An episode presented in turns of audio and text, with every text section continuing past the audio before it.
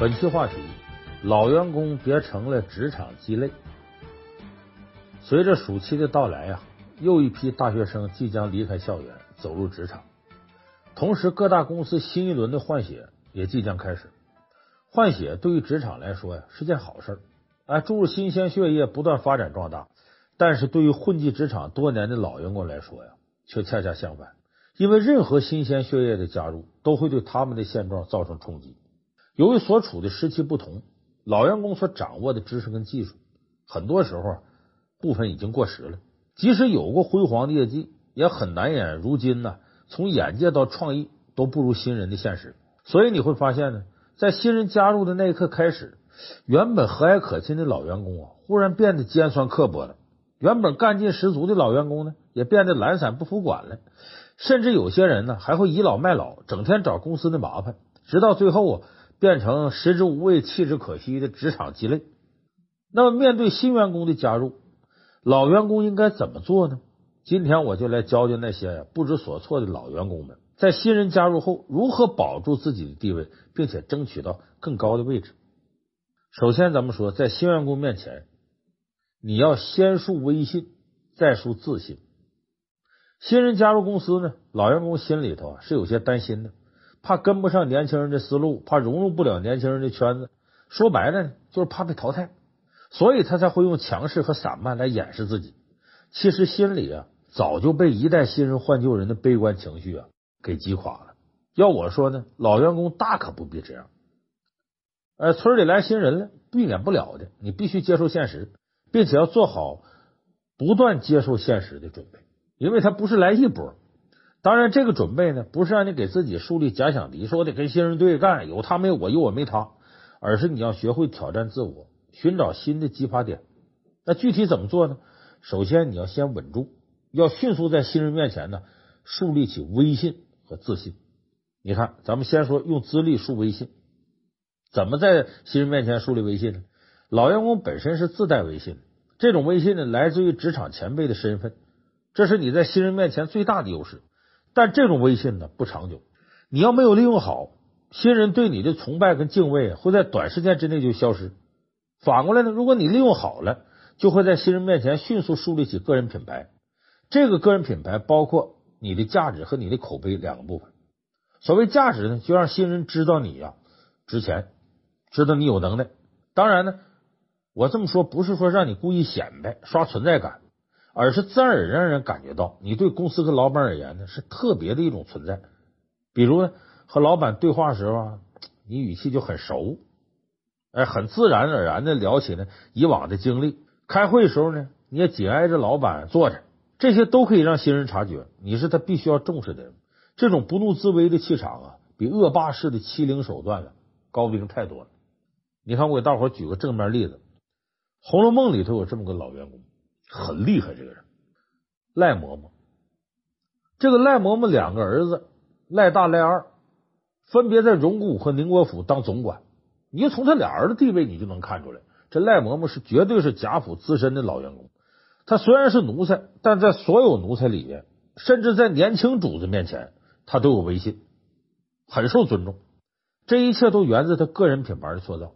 首先呢，这个赖嬷嬷的资历也够深，书里头呢。没明确写他照顾哪个主子，但是研究红学的人呢，推测出来他是贾政的奶妈可能性非常大，就至少是贾宝玉他爸爸小的时候应该是赖嬷嬷给伺候大的，而这一点呢，可以从他的对话里看出端倪。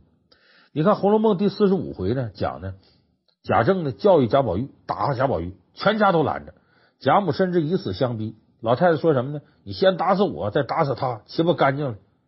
这样的话，贾政非常苦恼。你说自个儿妈拦着自己教育儿子，大伙都不理解贾政的苦心。这时候，只有赖嬷嬷站出来替贾政喊冤。赖嬷嬷对贾宝玉说：“说我不怕你嫌弃我，现在老爷就你爸爸，不过这么管你一管，老太太护在那。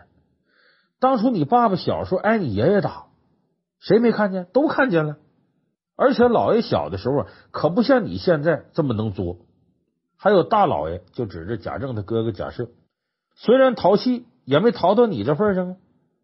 那小时候也是天天打呀。同时，赖嬷嬷又举了荣国府、宁国府很多过去老爷教训自个儿子的事儿。他最后跟贾宝玉说：“说你其实你想想，呃，大伙都觉得你挨打难受，你谁想想你爸爸的苦衷？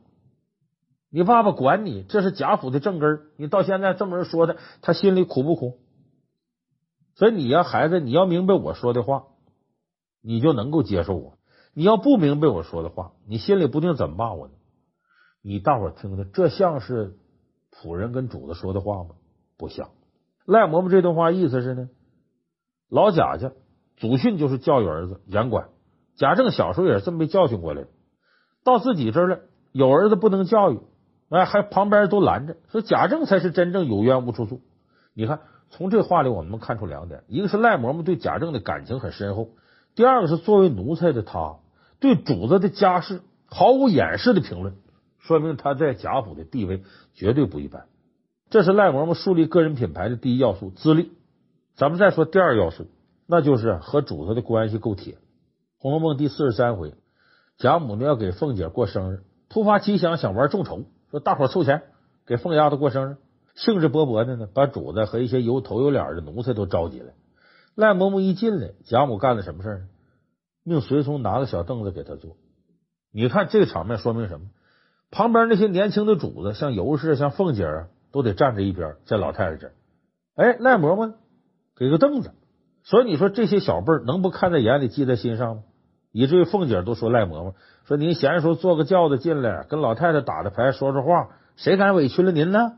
你看，在年轻人心里边，他们都知道赖嬷嬷是必须要重视的人。你看，我刚才说了。个人品牌是由价值跟口碑两部分组成，也就是说呢，你光让人知道自己价值还不行，还得有口碑，就大伙得说你好，只有这样树立起威信呢，才能长久。赖嬷嬷在这点上做的是相当到位，他对任何人都很有礼貌。你刚才咱们提到王熙凤过生日，贾母组织众筹，然后给赖嬷嬷搬个凳子坐，这时候赖嬷嬷是先向贾母行了主仆之礼之后才坐下，她有规矩。回贾母问话的时候呢，贾母一问，她就站起来回答，礼数周到，毕恭毕敬。还有一个细节，赖嬷嬷到王熙凤的房里来，平儿给她倒茶。平儿虽然是个丫头呢，但是却是通房丫头，就说白了，跟姨太太差不了太多，是半个主子。平儿给他倒茶，这递到了他的晚辈啊，他连忙站起来接，还说：“姑娘折寿我了，意思我受不起。”你看，对待主子，赖嬷嬷是忠实的老奴；对待这些下人，他也很有礼貌。没有架子跟脾气，你想想这样的人，他怎么可能不赢得全家上下的爱戴呢？咱们说这个，再举个反例，就赖嬷嬷的反面，同样是贾府资深员工，那个焦大，他的处境跟赖嬷嬷完全相反。这焦大本来打小呢，跟宁国公贾演出去打过三四回仗，从死人堆里啊把奄奄一息的贾演背出来，没饭吃呢，他饿着肚子偷东西给主子吃；没水喝，他自个儿喝马尿。把剩的半碗水让给主子喝，可以说他对贾府是有恩的。焦大这个身份呢，比赖嬷嬷更资深。由于以往的功劳情分呢，宁国府的主子们呢对他是另眼相看，也不难为他。可是这焦大呢，就是光有资历没有口碑，他不懂分寸，完全不把贾政这一辈的主子放在眼里。以至于往下贾珍、贾琏啊，包括再往下小辈贾蓉啊，打个招呼就走，对一般奴才呢呼来喝去。所以贾府上下这些人对他都讨厌厌烦他。除此之外呢，焦大还有个坏习惯，就是酒后无德，逢喝必醉，醉了之后就破口大骂。你要骂奴才也都罢了，连主子都骂。《红楼梦》里有一段著名的焦大醉骂，就写的这个事儿。说《红楼梦》第七回，宝玉秦钟初会，晚上呢，宁国府呢派这个年老醉酒的焦大去送小秦相公。焦大不愿意干这活，气不过，喝点酒就开骂。他先从派活这个赖嬷嬷的二儿子赖二，这总管呢，从他这骂起，然后骂贾蓉，然后骂贾珍，骂他贾珍，你知道骂出什么来呢？哎呀，我要到祠堂那里哭老太爷去啊！哪想到他当年能生下这么些畜生来呀？每天家里偷鸡戏狗的啊，爬灰的爬灰，养小叔子养小叔子，我什么不知道？人也就是胳膊折了往袖里藏。这话骂的太狠了，他直接泄露了贾府的阴暗面。爬灰的爬灰说啥？贾珍跟儿媳妇秦可卿不干净，老公跟儿媳妇不干净。养小叔子，养小叔子，这不用说了，这里边事就大了去了。结果呢，你暴露贾府阴暗面，贾蓉一听气坏了，命令下人把焦诈拉到马棚里，塞了他一嘴马粪。你别说了，焦诈颜面尽失，但是贾府上下呢，没人同情。可见呢，这焦诈没朋友，关键时刻呢，没人替他说话。啊，焦诈呢，也不是个好农夫，做人更失败。你说这么好的资历没用好，就白白给糟蹋。所以这两个对比鲜明的例子告诉我们，在一个团队里，想要受欢迎，光有资历不够，你还得有德。如果你有才无德，即使你资历再深，别人都会讨厌你。那新人加入公司呢，在公司政策、业务经营、报销流程等方面，有很多的地方不懂。如果向你这个老员工请教呢，你千万不要流露不耐烦的神情，不要觉得说他们是小辈幼稚，你爱答不理。因为对于初来乍到的人来说呀，能在最需要帮助的时候得到帮助，那是一件对人家感激不尽的事儿。况且新人都会成长，日后呢和你在工作上呢少不了要打交道。当初你的帮忙呢，会日后转化成他反过来对你工作的支持。你举手之劳，何乐而不为呢？你摆那个架子干嘛呢？所以对待新人，老员工一定要拿出耐心和宽容，要热情一些。可是话说回来，这个职场啊，毕竟是职场。你资历可以撑过一时，却不能长久。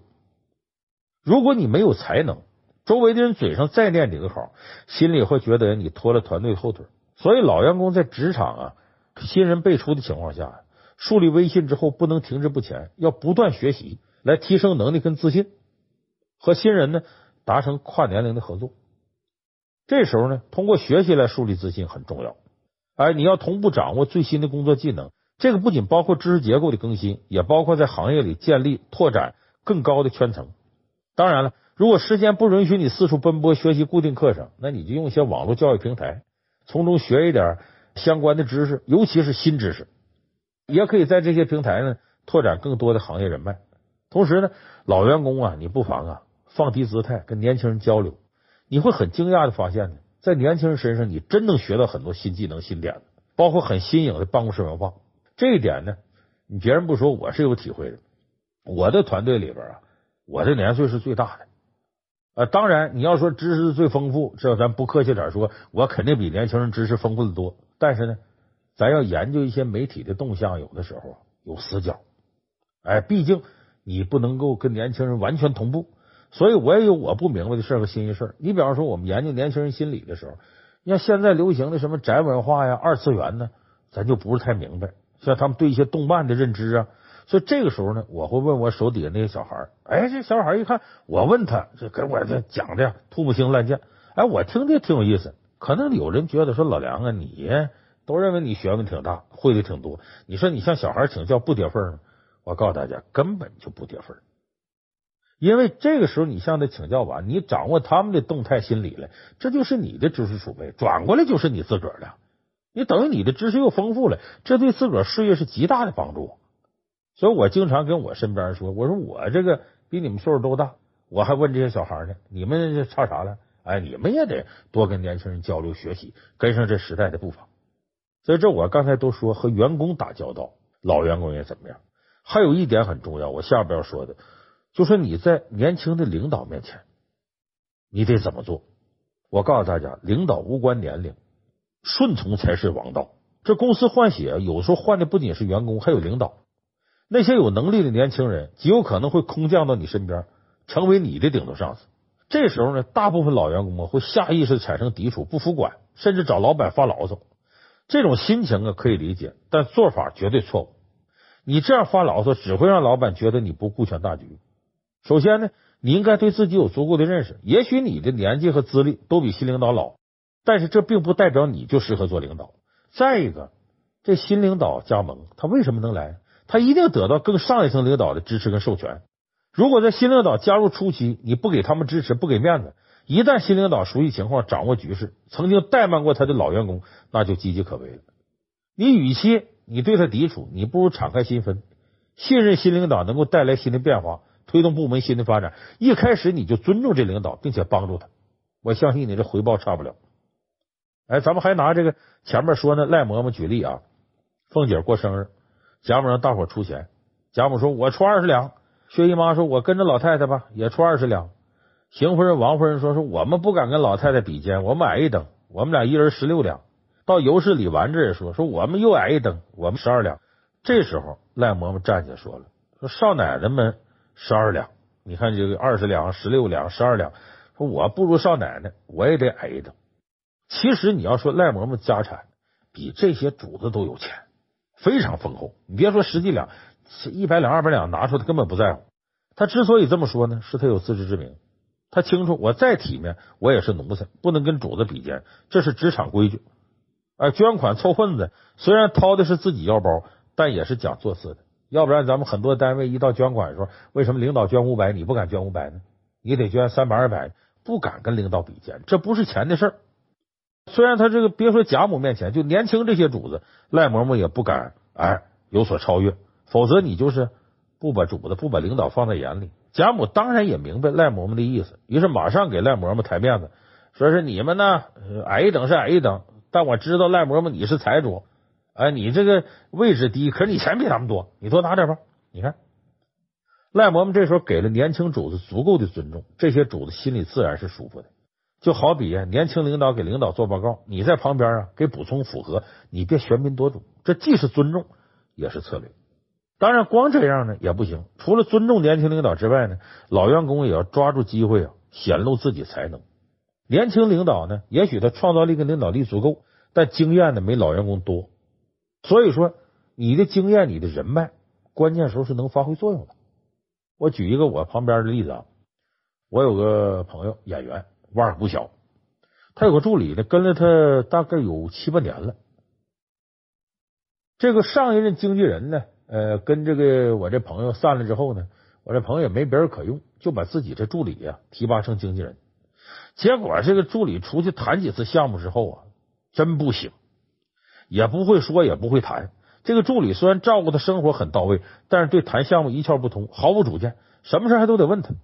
我这朋友就说：“那这不等我自个儿做经纪人吗？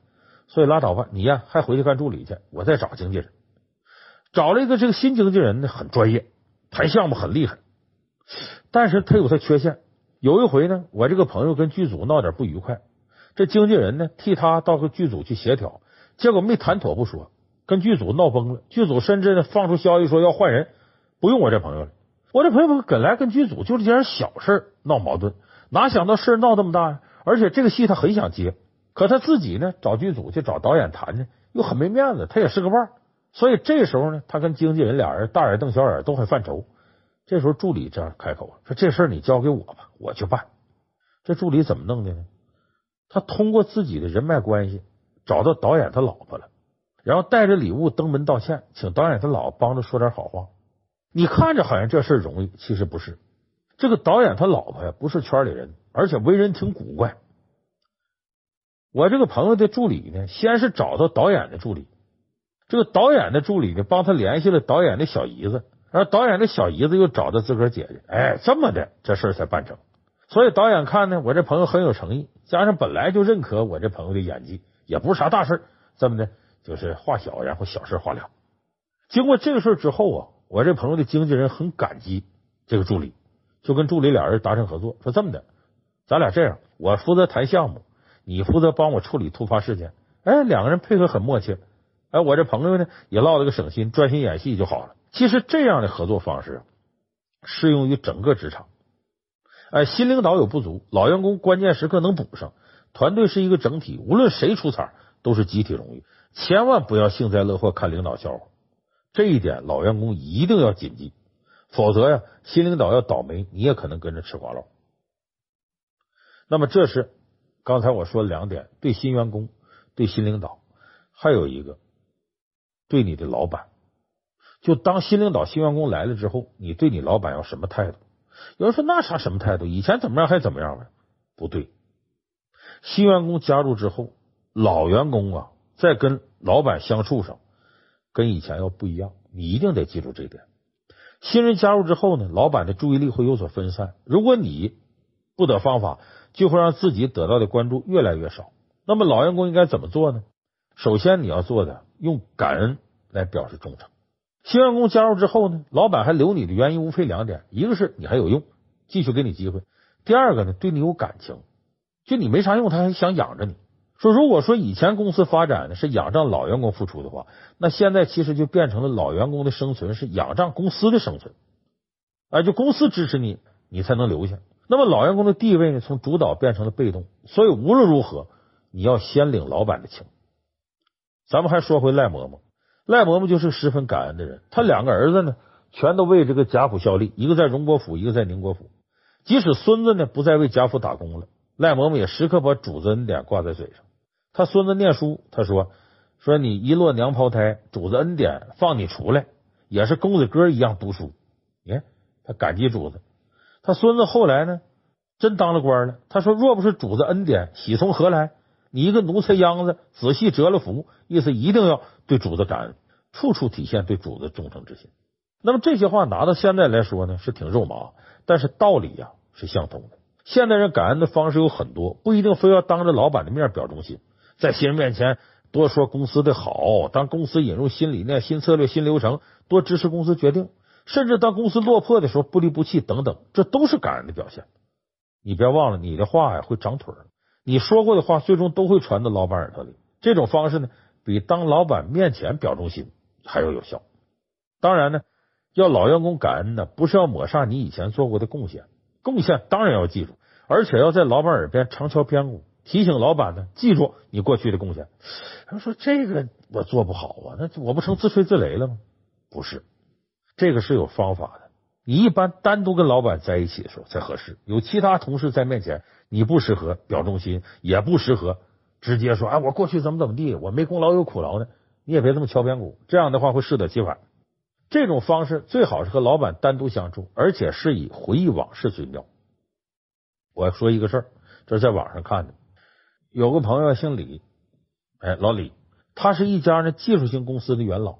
他虽然资格老了，但他不是技术工种。当初加入公司干的就是打杂跑腿这活。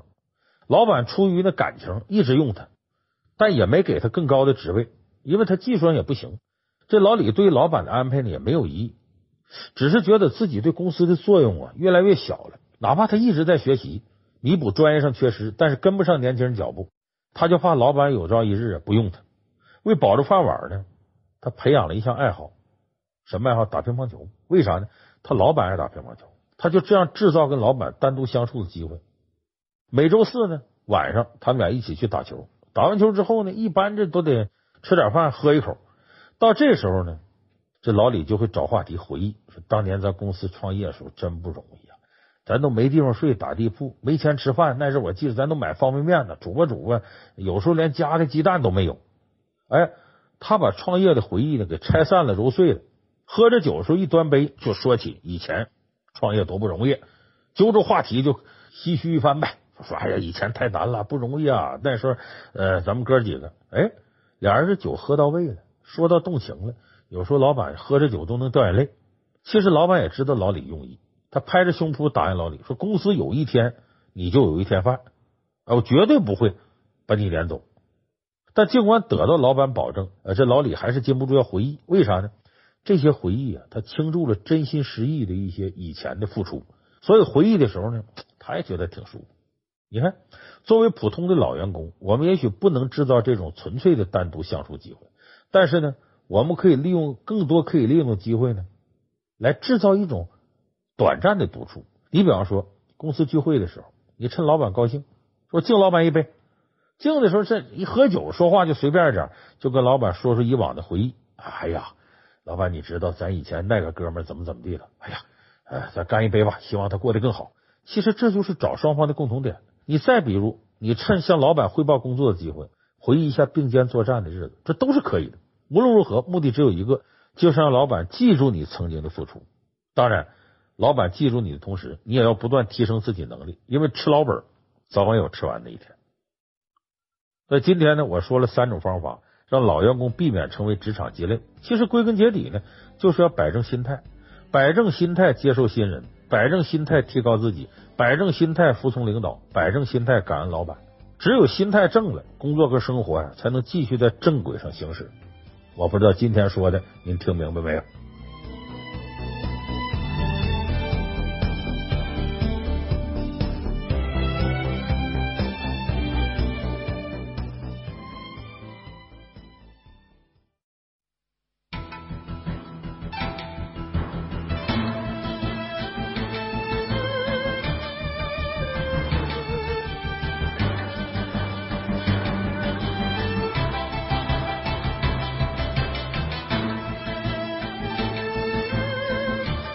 本期话题：你的婚姻怎样才能保鲜？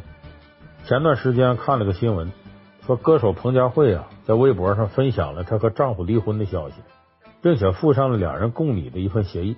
协议大概内容就是说，两个人没什么太大的矛盾跟纷争，就是爱情不在了，就和平分手了。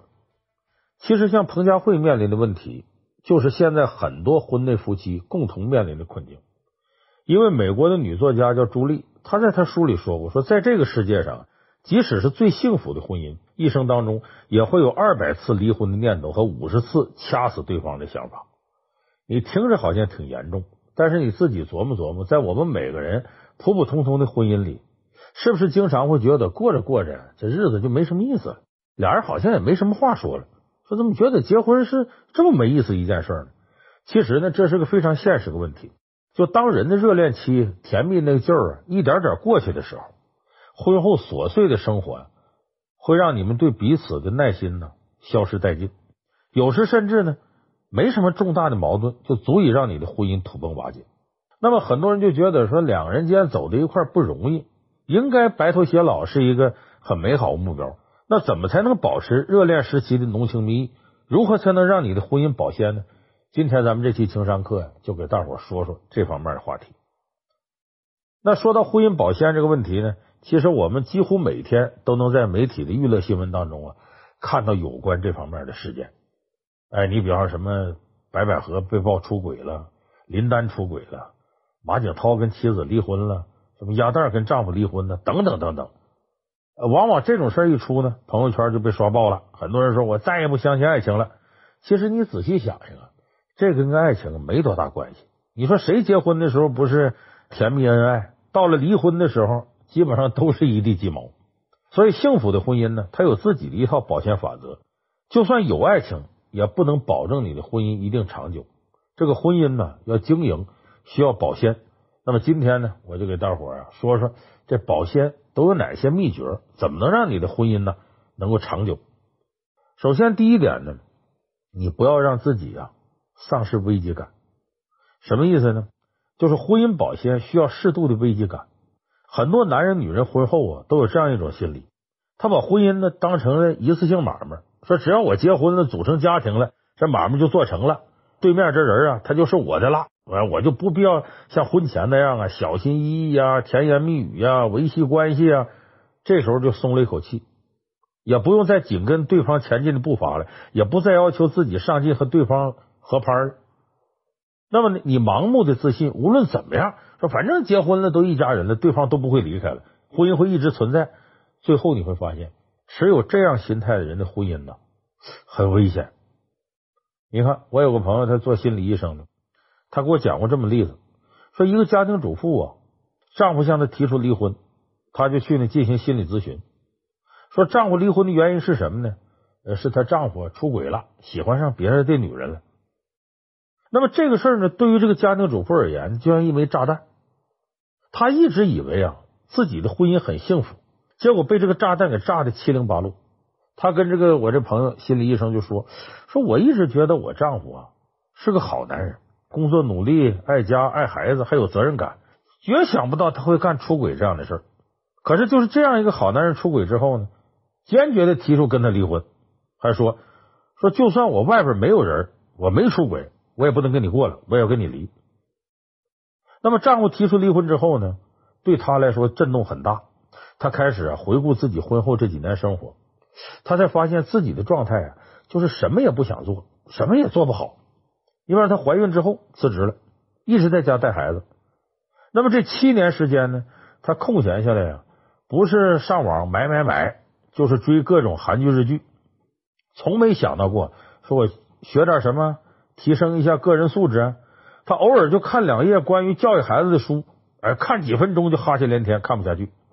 有时候他也觉得自己啊过得很没意思，但是想改变呢，又完全没有动力。哎，躲在这个有吃有喝又有人养的舒适区里，他也不想动。结婚前三年呢，丈夫还会跟他说呀，说我工作上一些事情，跟他倾诉一下工作的烦恼。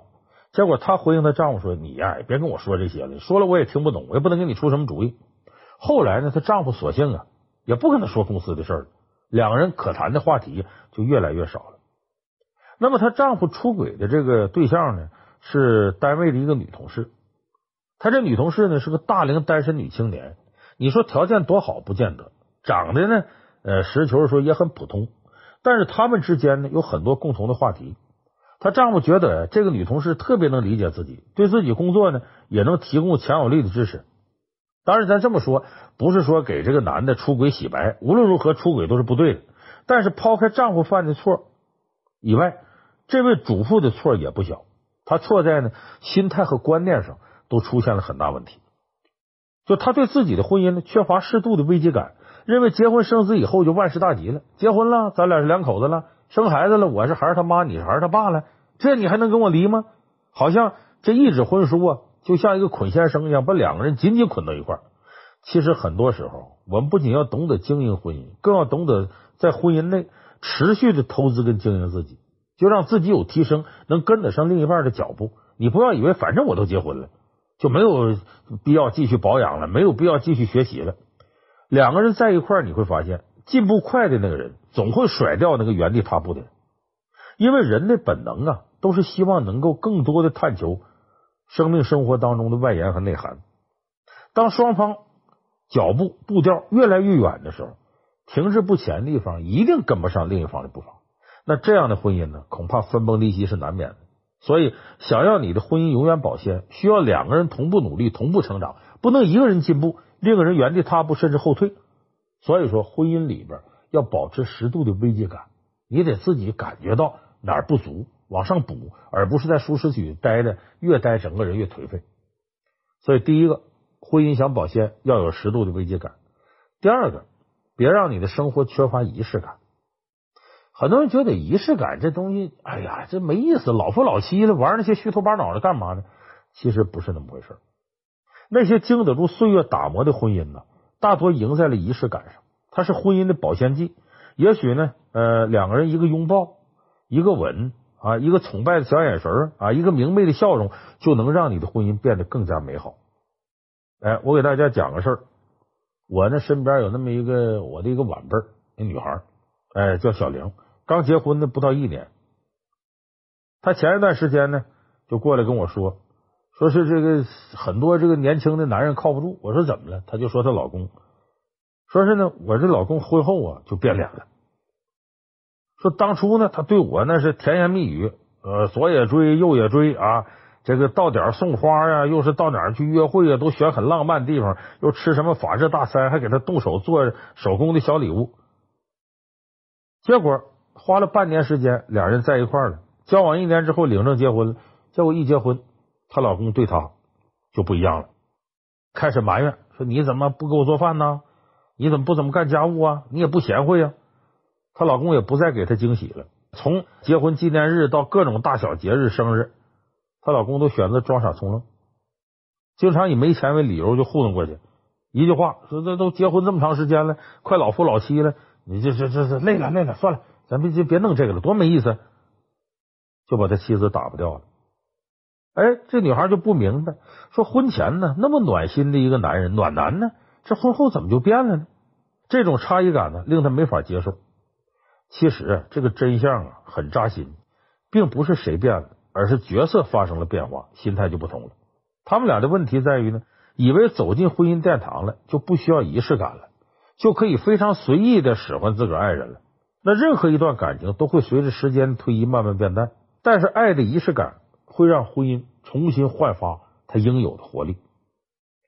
你看，我们在微博上看到有个短片叫《三十天的约定》，哎，这个短片拍的很好。他说：“这里边啊，男女主角跟大多数夫妻一样，敌不过岁月的消磨，感情一点点就平淡了。这男主角觉得他们的感情已经走到尽头了，就向妻子提出离婚。这妻子呢也没过多的挽留，说这样吧，嗯，咱俩这个在离婚前呢，我同意，咱俩再过一个月，过三十天。这三十天呢，就算对咱们过去的感情啊做个告别仪式。但是妻子有个要求，这三十天里。”丈夫上班前，他们要拥抱一下；下班以后呢，他们要一起去买菜。丈夫要牵着她的手。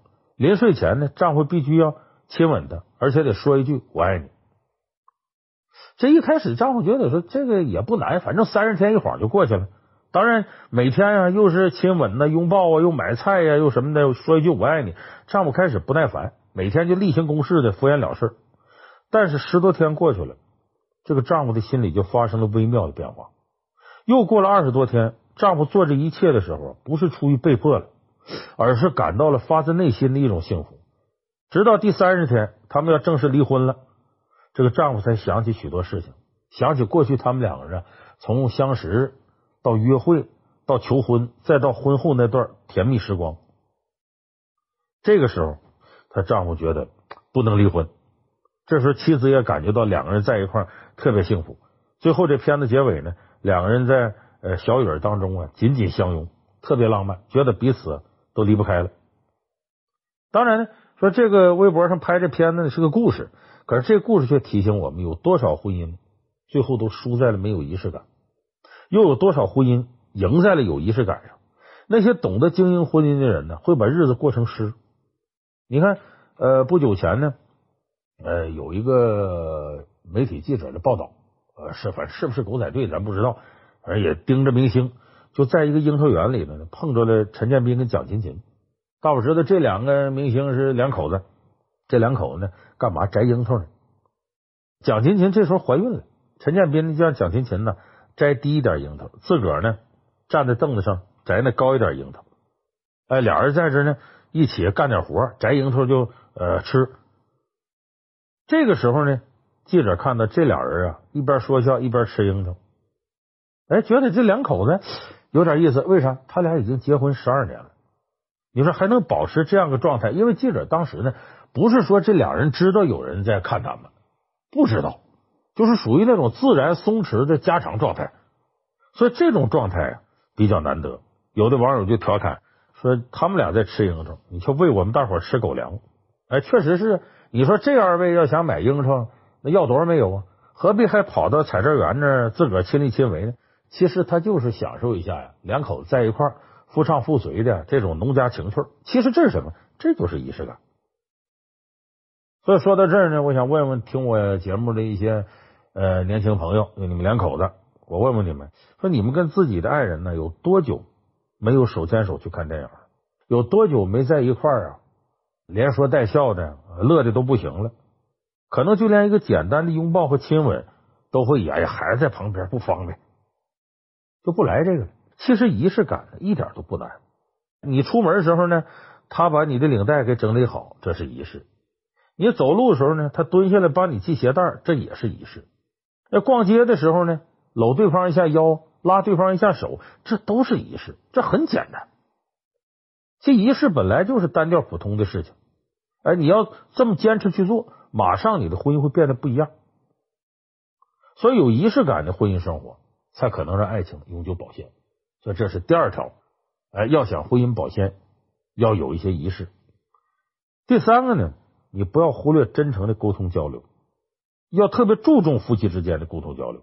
现在很多夫妻都有这样问题，哎，无论曾经多么黏糊啊，婚后的对话几乎就剩下孩子跟基本的家里的锅碗瓢盆。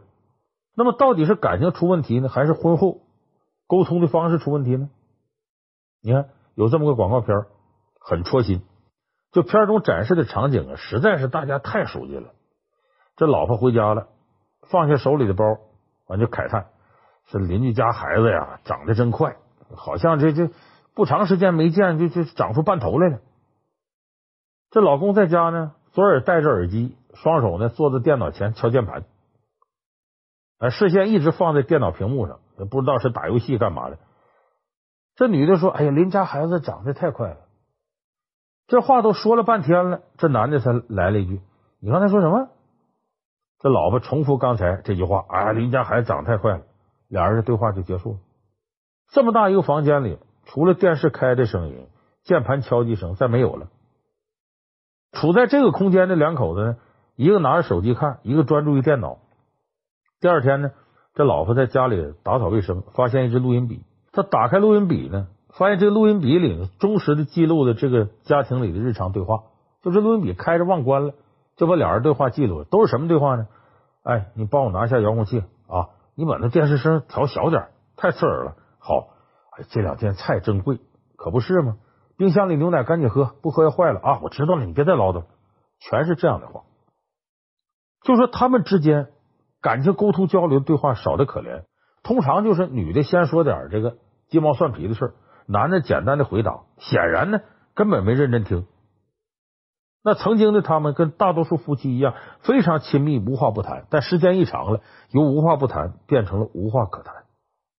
虽然我说这个片子是个广告片，但是片子当中展现的夫妻间无话可说，其实这是很戳心的一个话题。这在生活当中太常见了，也不知道从什么时候开始，夫妻呢由甜言蜜语呢变成交流，就剩下今天孩子作业写完了吗？你晚上回不回来吃饭呢？你加班几点回来呀？就变成这些了。话题就是围绕孩子、工作和生活这些事儿。那恋爱时候那种亲密无间呢，再也找不到了。那到底是什么东西呢？让曾经亲密无间、连废话都能说上一箩筐的两个人，变成了到说句话都嫌烦的老夫老妻呢？其实啊，中国式的夫妻一直羞于表达感受和情绪，而这个呢，正是深度交流很重要的部分。你表达感受、表达情绪，对方才能真正了解你。然而在实际生活当中啊。许多夫妻结婚之后，就再也没有了高质量的属于彼此的时间。曾经交心的那些瞬间呢，都变成了美好的过去式。其实，无论孩子多么缠人费时间，无论工作家务多么让人疲惫，你试着每周安排一个只属于彼此的时间，就可以坐下来呢，两人呢谈谈心，或者散步说说话，任何话题都可以。还可以关心一下对方最近有哪些新的兴趣爱好，两人一起分享心得体会，这样就更好了。因为呢，我们再不把话说给彼此听啊，你就会说给别人听。如果你的另一半不懂你，你可能就要找别人去懂你。所以呢，我们要充分表达自己，充分沟通，及时倾听啊对方说的心里话。那想要婚姻保鲜呢，也需要通过沟通来化解夫妻间的尴尬和矛盾。而不少夫妻呢，却喜欢把意见藏在肚里不说出来，时间长了反而容易导致更大矛盾的爆发，甚至把婚姻推向灭亡。在婚姻里，那些真心沟通与表达从来不是爱情的敌人，真正打败爱情的是呢，是隐忍和不沟通的态度，以及美其名曰老夫老妻的这些不作为。所以，这我说的第三点，就是婚姻想要保鲜，一定不能忽略真诚的沟通和交流。在第四条，婚姻要保鲜。可不能纵容过强的控制欲。就如果你的控制欲太强，这就有问题。当然，控制欲一部分来自于危机感，但是控制欲过强的人，明显是没有善用危机感来提升自己，反而呢，把这种危机感用来折磨对方了。所以，婚姻当中控制欲过强是非常危险的。咱们举个四大名著的例子啊，《红楼梦》里边，你像贾琏跟王熙凤这一对。其实呢，他们是整部书里啊最具备烟火气息的一对。你看宝玉、黛玉、宝钗这些人呢，有点不食人间烟火，而且他们毕竟属于没有走入婚姻家庭。其实《红楼梦》里边写婚姻里边琢磨最多的就是贾琏跟王熙凤这两口子，所以我说他俩是最具烟火气嘛。和大多数夫妻一样，一开始呢，贾琏跟王熙凤啊恩爱有加。你当贾琏呢送黛玉回家探望他父亲的时候呢，这个凤姐白天呢在协理宁国府，晚上回来呢还要亲自为丈夫打点行李，细细嘱咐仆人说：“你这一道怎么好好伺候我老公，怎么伺候好贾琏。”所以凤姐一开始呢很爱贾琏，这一点毋庸置疑。但是这种爱呢一点点变成了控制欲。你看《红楼梦》里头第二十一回有这么个情节，贾琏说：“说凤姐防备他像防贼，不许他跟别的女人说话。他的仆人有个贴身的仆人叫星儿。”这星儿就说：“说只要贾琏多看哪个丫头一眼，凤姐就会当着贾琏的面把那丫头打个半死。这凤姐呢心狠手辣，为了控制贾琏呢，她把贾琏沾过的女人呢几乎都要置于死地。你看，逼死尤二姐，这就是她杀鸡给猴看的方法，就让贾琏啊乖乖听话。那么凤姐对贾琏过度的防范和控制呢，一方面他确实爱贾琏，太在乎；另一方面呢，是他骨子里啊有极端的控制欲。”但是我们知道，人呢，你管是管不住的，你管了人管不了心，你管的越紧，这男人的心就溜得越远。尤其在《红楼梦》描述那年代，这男人三妻四妾是正常现象，不像现在，你说你这谁出轨了，这可能重婚罪这个呢？那年月没那事儿，三妻四妾很正常，尤其大户人家。虽然说贾琏在外面沾花惹草有错在先，但是呢，凤姐如此恶毒的对待贾琏沾过的女人，也确实让人感到不寒而栗，尤其是让贾琏觉得不寒而栗。实际上呢，贾琏这个人呢，虽然喜欢沾花惹草，但是他除了好色之外呢，还真没什么特别大的毛病。在那个年代呢，世家公子，你说能有几个人说绝对的不好色呢？所以在那个年代，这种事儿也不是特别呃让人容忍不了的袭击。而凤姐对贾琏呢，她不是一点感情没有。她如果能换成另外一种驾驭丈夫的方式方法，勤于沟通疏导，不是一味的控制，可能他们最终也走不到两口子最后弄到这个程度。你看王熙凤判词里边说“一从二令三人木，哭向金陵事正哀”，其实是最后啊，等于他让这个贾琏硬生生给休了，就最终两人呢没有就是走到白头偕老这步。可以说，就夫妻关系最终破裂，贾玲和王一凤都有责任。那这个教训呢，也值得我们今天很多夫妻啊好好反思反思。其实呢，婚姻就像件衣服，你穿的舒服得体最重要，过松过紧都不好。不要让过强的控制欲掩盖了爱情的本质。你要张弛有度，这样的爱情呢，才能永远保鲜。说无论男女呢，在感情当中或多或少的都有一定的控制欲。控制欲本身呢，不是什么坏事情，因为爱情本身就是排他的。但是呢，我们所喜欢的人，怎么能够可能百分之百的按照你的意愿往来呢？因为谁都不可能百分之百的听对方。那控制欲太强的人呢，往往希望呢，自己的另一半啊。能够有超长的自我控制欲望，来满足他的控制欲望，所以这个是不正常。我给大家举个简单例子啊，你打电话给你的另一半，希望他能够啊很及时的接你电话，那这是合理的，不能再合理的期待了。如果对方没接，那么他可能现在呢正在忙，或者手机不在他身边。如果没有什么特别的事情，你要对你另一半充满信任，内心充满安全感的人呢，就打了一个电话之后啊，就不再打了。哦，他没接，那看来是有事儿。过一会儿他看着他会给我打回来了，我就不必要再接着打了。因为他对自己自信，他也对对方信任。可是内心控制欲过强的人就会患得患失，甚至胡思乱想，继而情绪激动，打个没完。结果那边真有事接不了，好，他不打给你了，开始打给你的亲戚朋友，甚至打给你父母，他的公公婆婆或者岳父岳母。就想马上联系到对方，你说你这么着急干嘛？其实对方可能只是跟客户在谈判，或者自个儿正在运动，没听着电话。可是等对方回电的时候，控制欲强的一方就会情绪失控。你回电话了，马上说你刚才干嘛了？啊，你怎么不想到我这找你找的这么担心呢？你为什么不给我及时回电话？你刚才是不是有别的事儿瞒着我？一大堆狂风暴雨就推过去了。你想谁能在这个时候？接受这些东西，心里头非常坦然舒服。那除非他是个受虐狂，所以关心和控制呢，其实是两码事。很多在爱情当中控制欲强的人呢，往往拿这个作为借口，我这是关心你。其实一旦对方的言行脱离自己掌控，他的内心马上会产生一种焦虑感。这个其实呢，是他自己存在着强烈的不安全感。这种不安全感促使他控制欲过强，控制欲过强造成他情绪行为的失控。而在婚姻当中呢，即使彼此成了生活当中不可或缺的一部分，也并不意味着你完全拥有了对方，并不能够单方面的提出要求，甚至完全控制对方。我们只能做好我们自己，在婚姻当中呢，扮演好自己的角色，履行自己应该履行的责任。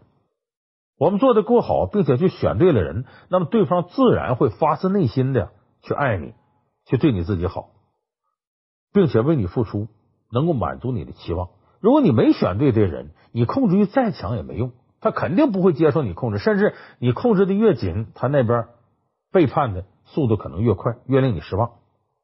所以，婚姻想要保鲜呢，需要这两个人相互付出、相互满足。一味单方面的要求、单方面的索取、单方面的控制，会让你与真正幸福的婚姻是背道而驰的。那今天呢，我给大家说了婚姻保鲜的四种方法。第一个，婚姻当中别让自己丧失危机感。第二，别让婚后生活缺乏仪式感；第三，别忽略了夫妻间真诚的沟通交流；最后，别纵容自己在婚姻中过强的控制欲。其实呢，每一段幸福的婚姻呢，都有其中微妙的平衡。真正的相濡以沫是两个人相互靠近、相互温暖、换位思考，给对方真正的心灵慰藉。你只有对他的心灵进行亲密无间的去慰藉，这才是婚姻真正的保鲜之道，也是让婚姻走向更好的必经之路。